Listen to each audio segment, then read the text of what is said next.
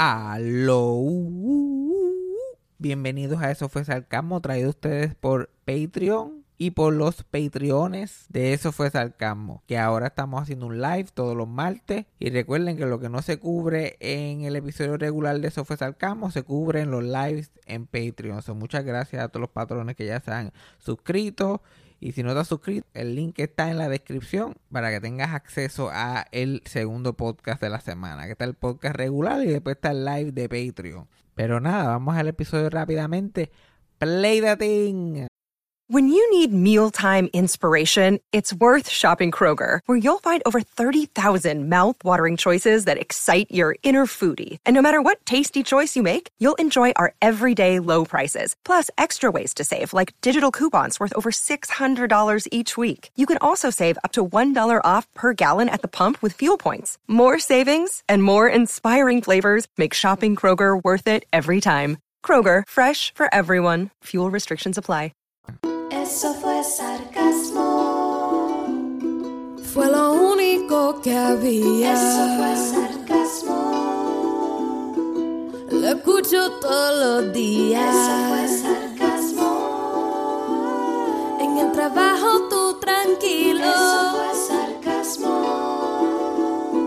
Con Fabián Castillo.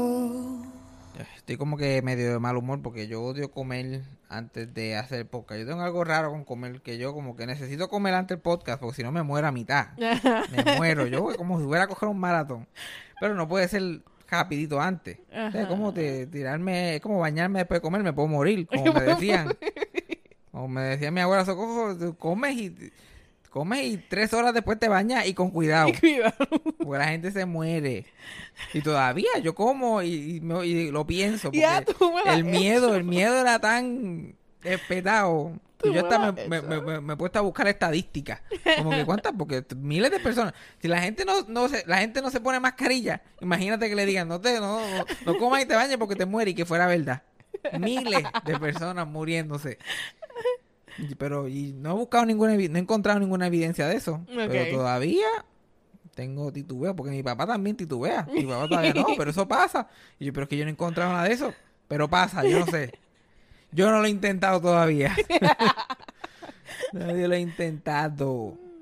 Porque, y mira, el cuento que hacía mi abuela Socojo es que una vez alguien había comido, pues, el- cuando ella caminaba descalza y con un saco de papa de jopa, literal, esto no es ninguna exageración, alguien se metió en la quebrada, rapidito después de comer y se murió. Y eso era suficiente. Ella era el fiscal, la jueza, el investigador. Caso cerrado. Plan. Pero, y, y- y es verdad, ella dice eso todo el tiempo. y Yo, ajá, pero ella también decía que su papá había muerto de un brinco. ¿What?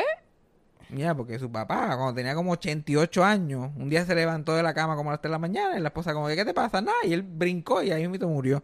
Y ellos lo describieron como brinco. Yo estoy seguro que el brinco fue lo que lo mató. Por ponerse a brincar, no fue nada que lo hizo brincar. No. No, te- no puedes brincar No a los puedes 88 brincar, años. ¿no? No. puedes brincar, porque si no, ahí que te vas a joder realmente. Pero anyway, ¿de qué era que yo estaba hablando? Ah, de comer. Ajá. So, yo no... Pero también, ya tú verás que acabo de comer, voy a hacer el podcast y voy a terminar enmayado, porque también yo, yo pierdo, yo pierdo aquí carbohidratos, yo necesito poco. Ya, es verdad. Hablar de esta mierda no es fácil. Y ya cuando termino esos lives, yo necesito Chick-fil-A. Yo estoy enmayado, como si nunca hubiera comido. Yo no sé por qué yo, yo si, y hablar mierda sacara músculo. Solamente la lengua, lo único que tengo ahí ejercitado, que eso no, eso no se muere nunca. Pero el resto del cuerpo no parece que estoy aquí pasando, sudando la gota gorda, no lo parece. bueno, ya, Cassandra y yo llevamos aquí viviendo ya como tres meses, creo. Esta semana tres meses, algo ya. así. Cassandra no sabe, ya no está segura. Le puedo decir que ya son dos años ya. Ah, sí, dos años. Y una de las cosas que se ha convertido el bonding, porque llega el punto que pues, no necesita cosas para bonding, porque ya uno se abuje. De, de la de lo- cállate, abanico, cállate cuando estoy haciendo el podcast. Cállate. Nunca había hecho cuido hoy, hoy está tosiendo, hoy tiene todo. Pero uno de los bonding que hemos desarrollado es yo me levanto todos los días y le digo lo que soñé. Yo tengo que decírselo a alguien. Al soltón, eso es ni hola ni buenos días. Ellos mira, estaba yo en un cajo. De momento Johnny Ventura se monta, no sé por qué. Porque todos mis sueños son tan colmo, son fucking extraños. Son, son tan random y star studded. ya quisiera, acuéstate con Francis y tener el booking department que tengo yo en esos cabrones sueños. Porque ahí tú no ves al sonero de la juventud, ni a, ni a Michael Stewart. No. A Oscarito no lo dejan entrar a los sueños míos. Pero yo que son unos sueños. Y yo esto es de toda la vida. toda la vida. Porque yo todavía me acuerdo claramente cuando yo tenía como 14 años soñar que yo estaba en unas fiestas patronales con Paquito Cordero y Eddie Miró viendo a Celia Cruz cantar. Yo todavía estuviera en una institución, si yo le hubiera dicho es un psicólogo, todavía estuviera en una institución. Me pasa todo el tiempo. Mira, este fue eh, uno de los sueños de esta semana. Fue que yo estaba en casa de mi tía, mi tía por parte de padre, en la casa que ella tenía en hormiguero, que ella ya vendió y todo, que era la mini mansión que tenía allá. Y yo estoy allí, qué sé yo qué más, y de momento unos nenes caen en unos globos. Unos nenes, como los pequeños traviesos, así un montón de nenes caen en, un- en unos globos que, que- que como que crash landed, como que se quedaron sin aire y cayeron ahí. Cayeron ahí. Y yo tuve que empezar a cuidar muchachos. Yo y Cassandra cuidando muchachos allí. Yo, pues, cayeron aquí, son de nosotros. Pero a la misma vez nosotros teníamos que compartir custodia con la hora machorra de los muchachos. Porque ellos también vivían en la casa. ok. So, cuando ellos cuando, cuando ellos no estaban grabando, pues yo cuidaba a los nenes. Cuando nosotros estábamos grabando, pues teníamos un break de los nenes. Y yo estaba con muchachos, vamos a grabar uno todos los días porque yo no puedo seguir con estos muchachos para aquí y para abajo. Pero el que soñé, esta, eh, como que hoy, o ayer, qué sé yo, Exacto, el, el último sueño, Out of the Presses, es una cosa tan espantosa y tan rara y tan horrible y tan interesante a la misma vez que yo no sé ni cómo explicar. Yo, yo estoy seguro que se me olvidaron miles de detalles de este sueño, porque esto fue una, una película, una novela. Yo estoy en la escuela, este... No, yo estoy en la gasolinera de Papo, por alguna extraña razón. Yo estoy en la gasolinera esperando un grupito para irnos a caminar para mi escuela este secundaria. Ok. Estamos ahí, pero pero no eran esas localizaciones. Era estábamos en un este estábamos al frente de un letrero que decía eh, de San Juan a Bayamón. Estábamos en San Juan y íbamos a caminar a Bayamón. ok. Y, y Cassandra me, me, me dio el novio de ella para que ella él fuera con nosotros hasta hasta allá encontrarse con Cassandra. Y yo por alguna razón tenía que cuidar a este tipo. Y no, y eso, y yo encabronado. Ya yo encabronado de un humor, imagínate. Yo estaba insoportable. Y el novio de Cassandra era Nick Jones. No Joe, que es el que le gusta. Nick, por alguna extraña razón. Pues está Nick Jones, estoy yo, hay otra gente que ya no recuerdo quiénes eran. Y nos vamos caminando. Ah, y mi mejor amigo de, de la escuela. Era Ok. uno de ellos. Muchachos, ese Nick Jones jodía. y se quejaba. Y yo, cabrón, pero ¿quién te dijo a ti que te iba a hacer fácil? ¿Por, ¿Para qué te apuntaste? Te hubieras ido con ella si no querías caminar. No, porque ella quiere caminar. Y yo ya que, yo sin saber que era Nick Jones ya me caía mal. Desde que Cassandra me lo, me lo encargó. Yo, esa la madre de este tipo. Y en una estábamos caminando como en un bajo, como una arena. Esa arena que es como plasticina que vendían antes en la televisión. Los Moon Sands. Eh, Ajá, el Moon Sand ese. Estábamos caminando en eso y hundiéndonos y hundiéndonos. Muchacho, y Nick Jones se tiró para atrás a morirse. Y yo sé la madre de este cabrón. Yo, Gilberto, cógelo por un lado. Y yo lo cojo por el otro. Y lo amajamos por los tobillos y lo íbamos arrastrando por todos los moon, por toda la, por toda la arena esa del, del Moon Sand ese. Y nosotros vamos caminando por ahí. Dios, Dios mío, señor, ¿por qué esta mujer mente? ¿Por qué no se lo llevó él? Tacho, llegamos allí a la, a, a- a- a la Eugenio María de Hosto de las Marías, a la escuela intermedia mía. Llegamos, pero era San Juan. No, embuste, era Bayamón. Era Bayamón. Era Bayamón y como que Cassandra vivía allí, en unos complejos, en unos apartamentitos allí en Bayamón. Entonces llegamos, entregamos a Nick, yo ahí loco por salir de eso. Y después, ¿con quién me encuentro allí cuando llego? Y aparentemente era pana, pana. Pete Davidson. Damn, ok. Y Pete Davidson me, me- me acuerdo que me acogió la mano y me abrazó y me dio dos palmetazos en la espalda. Y yo, muchacho, este cabrón es fan mío. Y como que dijo que me había visto haciendo stand que yo estaba cabrón y qué sé yo qué más, y bla, bla, bla. Yo, ay, ay, yo, yo ahí tratando de interactuar con Pete Davidson. Y ahí tuve una conversacioncita con él. Después de eso, yo estoy hablando con Pete Davidson. Y yo siento que alguien me está tocando. Y tocando. Y yo, pero ¿qué, ¿no ves que estoy hablando con Pete Davidson? ¿Por quién carajo estás jodiendo? Yo pensaba que eras tú jodiendo de que había, le había jajado la cabeza al novio tuyo, Nick. Y yo ignorando, ignorando, porque quería hablar con Pete Davidson. A lo mejor me, buscaba- me encontraba un guiso o algo. Cuando finalmente me viro, es esta muchacha que yo estudié con ella solamente en noveno grado. No me acuerdo cómo se llama. Si tuvimos una conversación fue mucho. O sea, yo no tengo, no, no hay ninguna razón en el mundo por qué esta persona, y de la cara clarita, yo no sé cómo se llama, su apellido, no la he visto desde, ese- desde noveno grado, Ajá. nada. Ella era la que me estaba tocando, se voltea a hablar conmigo y por alguna razón tiene las tetas por fuera. Full, tiene, un- una blusa diseñada a las dos tetas ahí, plup, plup, por, por fuera. Y esta tipa no tenía tetas grandes, ni era una teta súper chiquita. Pero estaban por fuera, por y yo, ok, hablando con ella, normal, qué sé yo, bli, bli, bli. Y me dice que le dé la, le dé la vuelta a, a la escuela para que vea cómo ha cambiado la escuela y todo eso, de bla, bla, bla. Y voy caminando de, de salón en salón. Cuando entro a uno de los salones, hay tres sacerdotes violando a tres nenes. What the fuck? Sí, porque como estos giros, estos giros son que no tienen ni sentido. Y yo empiezo a coger como que todas las estatuas y cosas que hay, y empiezo a rompérselos en la cabeza a todos ellos. Y ahí desperté. What the fuck? Esto, esto es evidencia de una mente torturada. Me, me gustó hasta que llegamos a Pete Davidson. Sí, no, Después ya. Tomó- y después yo me levanté azorado porque la última parte fue horripilante. Yeah. Y súper gráfico. Y yo, porque yo, veo tanta mierda, me pongo a ver documentales de cosas Yeah. horripilantes. Y después todo eso se mezcla. De hecho, si un psicólogo está eh, escuchando esto, ya está haciéndome ya el cuartito. Porque eso estuvo espantoso. Espantoso. Y yo no sé por qué yo tengo esos sueños así tan al garete. Sí. Ni, chacho, la- ni milagro me gana. Porque mira que esa también sueña cuatro disparates. Ella y yo somos ahí, estamos empate en, lo- en los sueños disparateros. Especialmente eh, cuando estaba en el hospital. Bueno, pero ella siempre ha soñado así. Ella siempre ha soñado. Ella así como yo describo ¿Sí? los sueños. Y ella así, ella, yo estaba en una montaña, pero, pero no era una montaña así normal, era una montaña plana. Plana, pero todos todos hablábamos como que era montaña. Entonces, de momento, mami me dijo que cogiera una flor. Y yo fui caminando a coger la flor. Cuando abro la flor así, es la cara de Chucho. Y yo, los sueños también son. Pero acuérdate que ella le da significado porque cuando pasa algo, llega, ah, porque Sí, no, la, la pendeja que ella le, ella le encuentra números. Ahora mismo, si yo hubiera soñado el sueño que, que eso, ya le hubiera encontrado números a todo el mundo. Yo como que, ah, vamos a ver, como que Pete Davidson lleva cinco temporadas en escenario, eso es el 5 para el Pega 3. Y los Jonas Brothers son tres, el 533. Ese es bo- bonito, el 533 bonito.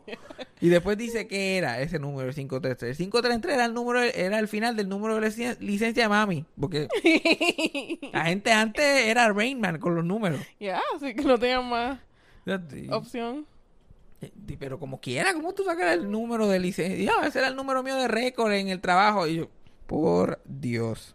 Yo sí que no le encuentro significado, ni número, ni nada. Yo solamente termino azorado por las mañanas. Yo desayunando en horror. Yo, Anda para el carajo, ¿qué fue eso? ¿Y por qué? ¿Qué significó todo eso? Uy. ¿Tú sabes todos los cambios que hubieron ahí? Artistas invitados y gente random. Gente random, porque esa tipa de verdad he pensado. Yo, yo quiero decir que se llamaba Gretchen. Pero estoy seguro que no era algo con G. Y el único nombre que me da eso es Gretchen. Pero, y esa tipa, yo no he pensado de ella en el noveno grado. No sé cómo salió ahí. Sí, sí, sí. No sé por qué tenía las tetas por fuera. Porque esta nena no era ni alguien que yo me acuerdo, ni una vez me la ligué, era una muchacha como que, que yo nunca le presté ningún tipo de atención. Una muchacha que estudiaba conmigo. So, nada tiene sentido. ¿Cuál es el mejor sueño que tú has tenido? El sueño más random que nunca se te, que nunca se te ha olvidado. Pues ya perdimos porque ya, no, todos se te han a mí, yo no, I don't keep track de mis sueños así. Porque no son tan random. Yo últimamente yo he estado tratando de keep track, como te lo estoy diciendo a ti, pues, y cuando me levanto trato de acordarme para contarlo. Y últimamente estoy teniendo estos, dis- estos disparates de sueños. Pero es como que por época. Pero si no, no le presta atención, se le olvidan a las millas. Porque yo estoy seguro que a mí se me olvidó detalles ahí. Ah, muchacho, ahora me estoy acordando. Like, había otra, había, después que yo, ah, como que hubo un entremedio, yo caminando por la escuela y ese final que súper Ujú. random ahí, que, que quisieron hacer, hubo una parte ahí súper, ah, que, que el amigo mío, ah, yo estaba encojonado también por eso, porque tú sabes, yo fui, que yo tuve que arrastrar al cabrón de, de Nick hasta allá, y después tú te fuiste con Nick, y el amigo mío se fue con Merlina, que es una muchacha que hacía stand-up, cuando yo empecé a hacer stand-up. Ah, ok. Y esa otra que no tiene nada que ver con nadie allí. Coger cuatro personas de cuatro cosas. Los más, la las personas más relacionadas eras tú y Nick Jones. Eran los más, porque por lo menos tú eres fan de los Jones Brothers. Aparte de eso, nada que ver. Y yo me puse a acordar, me, me traté de acordar de mis primeros sueños, así que me acuerdo. Y yo me acuerdo de mi primera pesadilla. La primera pesadilla que yo soñé, que yo como que me levanté azorado y como que no sabía si era verdad o embuste. Y esto fue cuando yo era chiquito, como dos años. Y yo me acuerdo de esto. Imagínate, imagínate de lo... Hace mucho que fue esto. Like, ¿Tú te acuerdas cuando tú eras chiquita, chiquita? Como que esa etapa de tu vida que aprendiste a usar el inodoro, pero todavía no te sabías limpiar el culo. Y tenías que llamar a tu Ajá, que tú, like, ya, y ellos entraban y te limpiaban el culo. Pues la pesadilla tenía que ver con eso. Eso era algo, eso era algo en mi vida que estaba sucediendo todavía. Ajá. Yo soñé, porque cuando yo estaba en casa de mis abuelos, normalmente mi abuela todavía trabajaba, mi abuela Socojo, pues mi abuelo, don Fabián, era el que me limpiaba. Y qué sé yo, que Mayel como que nunca se había muy motivado a hacerlo. Parece, me estaba dando un bad, bad- A los dos años yo estaba, este tipo se ve como que medio abojecido. Él lo está haciendo, pero como que de mala gana. Ujú. Entonces yo tuve una, una pesadilla que, que yo creo que esto hasta desarrolló mi estreñimiento, porque después yo lo pensaba dos veces ir a cualquier inodoro. Yo soñé que había una mano Oh, hecha de mierda que me, que me trataba de jalar cada vez que yo me sentaba en el inodoro. Y fue, eh, y lo soñé así, estaba en, en casa de mis abuelos, en manantiales, y el baño de ellos, como el- mi abuelo hizo esa, esa casa ahí al, al garete, el, el- como que el, el baño estaba en la área más oscura de la casa. Y tú tenías que subir un escalón, caminar hacia el fondo, y el, el switch de la luz estaba afuera del baño. Era, era una loquera. Que yo ni alcanzaba, que yo tenía. No solamente mi abuelo tenía que limpiarme el culo, tenía que prenderme la luz del baño para yo poder entrar. Era una pende. Yo no alcancé eso hasta los 13 años. Yo tenía que ver, y, y brincando, era eso. ¡pluf! Y había, y había una, y entonces había una mano que me estaba jalando, muchacho. Hizo una pesa para un nene de dos años. Yeah. Eh, yo lo digo ahora y me da miedo. Lo menos que uno quiere en esa posición es algo jalándote para atrás. Y que al final del sueño, ya había hecho una investigación tipo Scooby-Doo. Y resultó que los que, que los que estaban metiendo la mano eran mi abuela y mi abuelo. Porque no quería que yo cagara allí. Y me, me acuerdo en el sueño ellos así con las esposas y tenían guantes así de mierda. Los dos. guantes de mierda. Y, like, clic, clic. y yo desperté y yo like, desperté. Pero si, si ellos hubieran estado cerca hubiera tirado puño. Porque yo estaba como que esto pasó. Ustedes trataron de matarme. Solamente porque cago aquí. No, pues yo voy a dejar de cagar aquí entonces. Y ahí fue que el entretenimiento ahí- comenzó. Ujú. Ok, y hace sentido, hace sentido. ¿Cómo yo carajo yo me acuerdo de eso? Esa es la pregunta. Pero hablando así de todo como los locos, la verdad que quería, quería ya, voy a empezar a hablar de mis sueños en los podcasts. Para tenerlos documentados, porque esto se me va a olvidar. Ajá. Esto se me va a olvidar en algún punto, so yo tengo que tener un récord. Esto está documentado, documentado.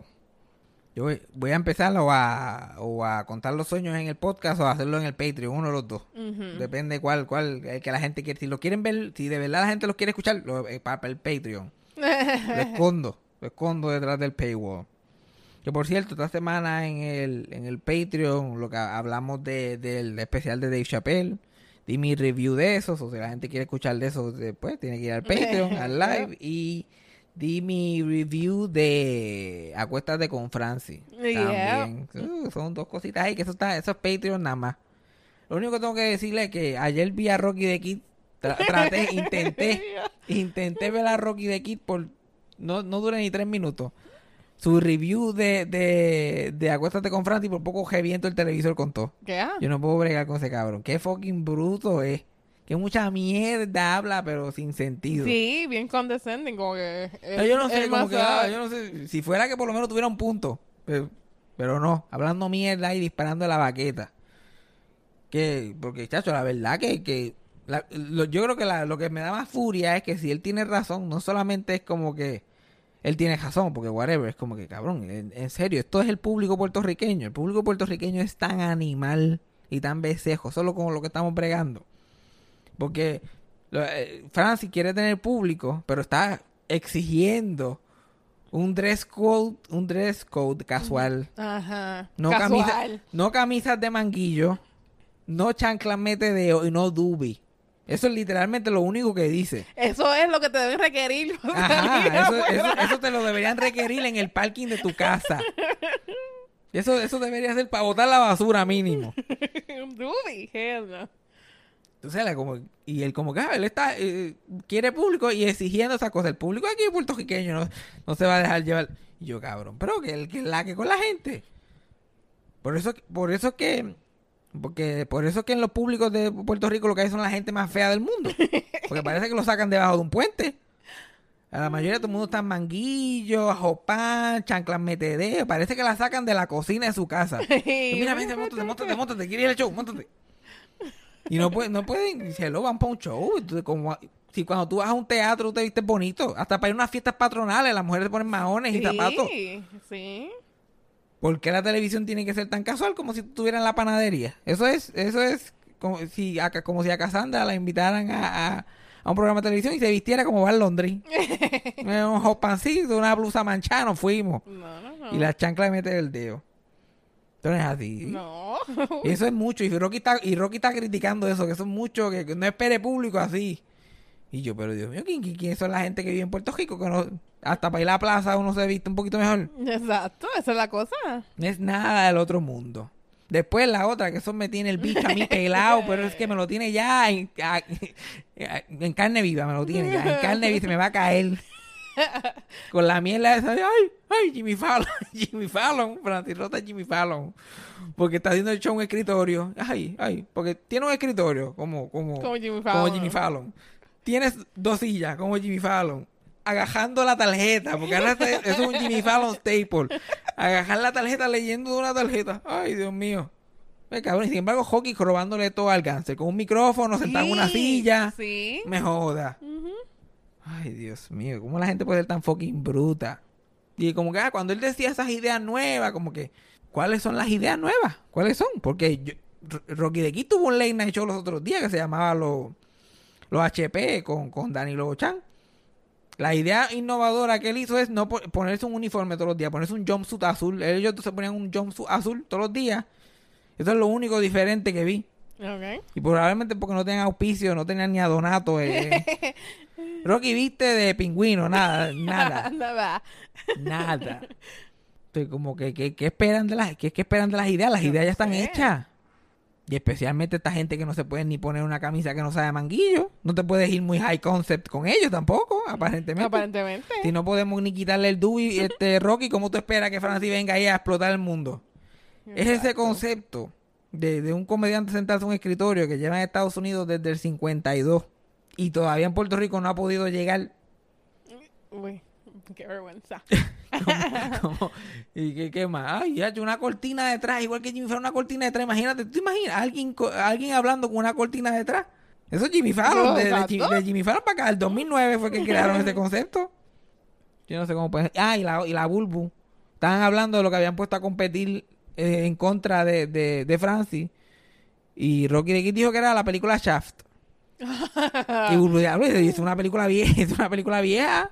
Que si le ganó, y es como que Morona, es, es un remake de Shaft, no es Shaft del 72 o el 73. Yo sé que ella, no- como no ha visto super cine desde Steven Seagal para acá. Pero ahora guapa tiene chavo, ahora hay películas de, de vez en cuando se tiran Transformers y cosas Ah, así Mira. en HD. Que por cierto, vi los ratings, por lo menos el primer día, este Guapa ganó con Shaft, que es una cosa increíble. Guapa ganó con Shaft y en segundo lugar quedó Francis y tercer lugar Telemundo. Ok. Ya, pero pues vamos a, vamos, vamos a ver, vamos a ver qué pasa ahí. Y, y con todo eso, Sunshine y Hita lo quieren ver muerto a Francis, lo quieren ver muerto, lo quieren ver en el piso. o sea, yo no sé cómo se atreve él. Sunshine todavía está tratando, ya quisiera Sunshine. ¿Tú sabes cuántas veces Sunshine ha tratado el escritorio? Sunshine lleva tratando el escritorio como desde, los desde los late 70s, cómodamente. Yo te puedo, yo puedo buscar hasta fotos, yo lo puedo evidenciar con fotos. El primer episodio de tan siquiera Sunshine Remix, que es ahora el remix, lo que se llama remix, eso fue los otros días también. Él estaba con un escritorcito, haciendo fake news, así tipo Saturday Night Live. What? Pero como lo que tiene allí son animales salvajes allí en el público, la gente no sabía ni qué estaba pasando. Pues que no hay, no hay cultura de, de, de público en televisión, no hay cultura de nada de eso. No consiguen a nadie que le llegue eso, consiguen a quien sea que aparezca por ahí. Yo, pues, yo mejor que Francis lo haga sin público. Exacto. Y que si lo va a hacer con público, que intente setear esos estándares. Sí, de verdad que sí. Cuando yo fui a la única vez que yo he ido a un de esos de televisión, eso era, te entrenaban como si tú fueras un mono, te entrenaban a hacer todo. Si este hace esto, tú haces lo otro. Si él, tú ves que este hace todo, todo te lo explicaban. Y tenían audience coordinator, un audience department, todo, todo, eh, había un- una área específica completa, solamente bregar con el público. Cómo conseguirlo, cómo llegaban, cómo los trataban, el calentamiento que le da.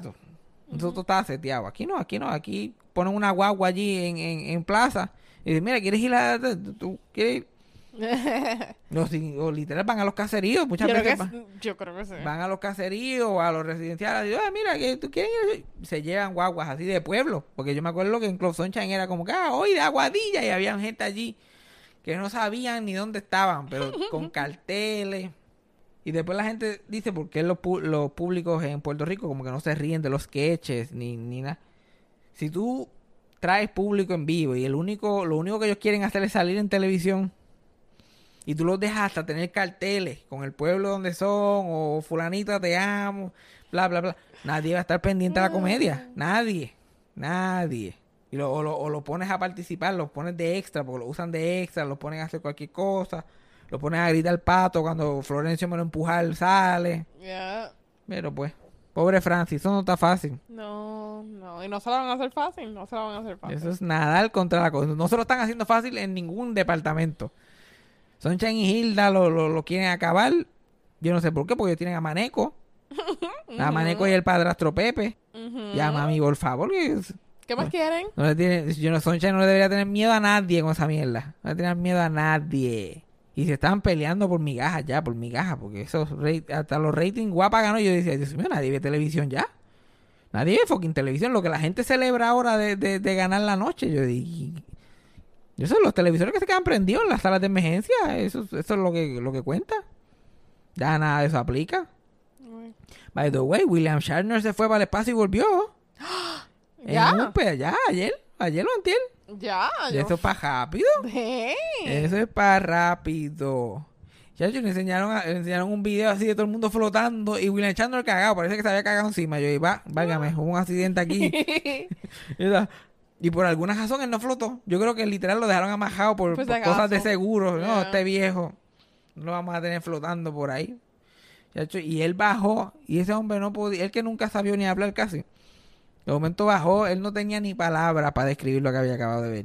Él, la vida y, la mu- y el cielo, y uno, y de momento se va, y tú estás así, y la vida y la muerte, y uno ve la muerte allí, y él estaba literal, no, no, no estaba ni coherente, eso era como hablar con Milagro por teléfono, tú no sabías ni qué estaba pasando. Pero that's so cool. Y detrás de ellos estaban la gente, la otra gente que estaban allí riéndose, like, ah, te sacaste un selfie en el espacio, ah, diablo, quedó cabrón. Todo el mundo ellos como si nada, la experiencia para ellos fue, Ujú. él estaba que no podía, no, no cabía en él. Él que ha vivido 90 años, que lo ha visto todo. Y ya las generaciones nuevas, eso para ellos, eso, eso es comerse un chicle. Ah, nos fuimos para el espacio y viramos y flotamos. Qué cool. Yeah, Hacho, eso está bien cabrón. Él que Ajá. estuvo en set y verlo así. Ajá, Tú te él ahí como que esto, esto no, como que no me gusta. Me gusta más el otro. Eh, Sí, chacho, no. De, de, de tú ir a verlo pintado así, cuando eres joven, haciendo una serie, fingiendo del espacio, ah, literalmente se hizo posible y tú pudiste vivir y estar cuerdo lo suficiente y saludable para poder irte para el espacio. Porque él es- ahora actualmente es el hombre más viejo que ha ido al espacio. Para ganarle ese récord está difícil. Yeah. Para que otra persona llegue a más de 90 años y pueda irse al espacio. eso no va a Durito. pasar. Sí, así de durito como está el que es inexplicable. Ese cabrón es inexplicable, es un enigma. Mira que yo he visto viejos en mi día, yo nunca he visto un viejo así. Porque ni su ni sus movimientos ah, se han puesto más lentos. El cabrón es ah, como si tuviera 60 años. Como si estuviera mintiendo de que tiene esa edad. Ajá. Ay, Dios mío, pero ya lo logró. Y George Takei, que es su compañero de elenco en Star Trek, que aparece en todos lados, la, la han visto por ahí en Los Simpsons en cuanto show apa- aparece Futurama y qué sé yo. Él odia a William Shatner. William Shatner se odian de toda la vida. Y se pone petty, y porque William Shatner ya ni le contesta las cosas de él, ya ni contesta. Chacho, yo, George Takei es petty. Y mira, ahora con esto del espacio, chacho, estaba. Lo llamó un fat guinea pig. Porque tenía el, y con el uniforme muy apretado, así, comentando de que el uniforme apretado Yeah. y que era un fat guinea pig. Y que tirándose para esas cosas así de, de espacio, arriesgándose. Pero él envidioso, envidioso. envidioso. Chacho, ese se hubiera montado tres veces y lo dejan. y él lo que tiene son ochenta y pico. So, va- nunca va a ser la persona más vieja del espacio. Exacto. No va a tener el Pero title. él está mordido, mordido. Bendito. Pero pues, no puedo creer, no puedo creer que eso ya está ahí, que eso se pueda hacer. Yeah. Y la cosa es que tú sabes que está cabrón. Aparentemente ellos no van ni al espacio así, espacio tanto. Que no es ni tan riesgoso. Porque ellos solamente pasan la atmósfera hasta que tú puedas flotar y ver así lo oscuro. Pero en verdad estás ahí al lado y miras para atrás. De creo que te tarda eh, 11 minutos en subir y como 20 minutos en bajar o algo así. O 20 en subir y 11 en bajar. Y ya, y flotas y ves así el espacio y ves el planeta y bajas otra vez. Yeah. Entonces yo voy a empezar a bajar. Yo creo- Yo yo- también. yo- deberíamos, deberíamos tirarnos eso. Un Airbnb allí en, en una colonia allá arriba. Eso viene por ahí, eso va a ser. Si, si ese viejo, imagínate cuando nosotros tengamos 90 años, no vamos a llegar. Pero, Espero que no, puñeta. Chacho, si vamos a chacho, yo imagino. Pero entre los dos lo logramos. Tú vas a tener la pierna izquierda, yo la derecha. y poco a poco uno va a poder escuchar, el otro ve. Y uno ok, oh, mira, estamos en el espacio ahora. ¿Qué? Que estamos en el espacio. En el espacio.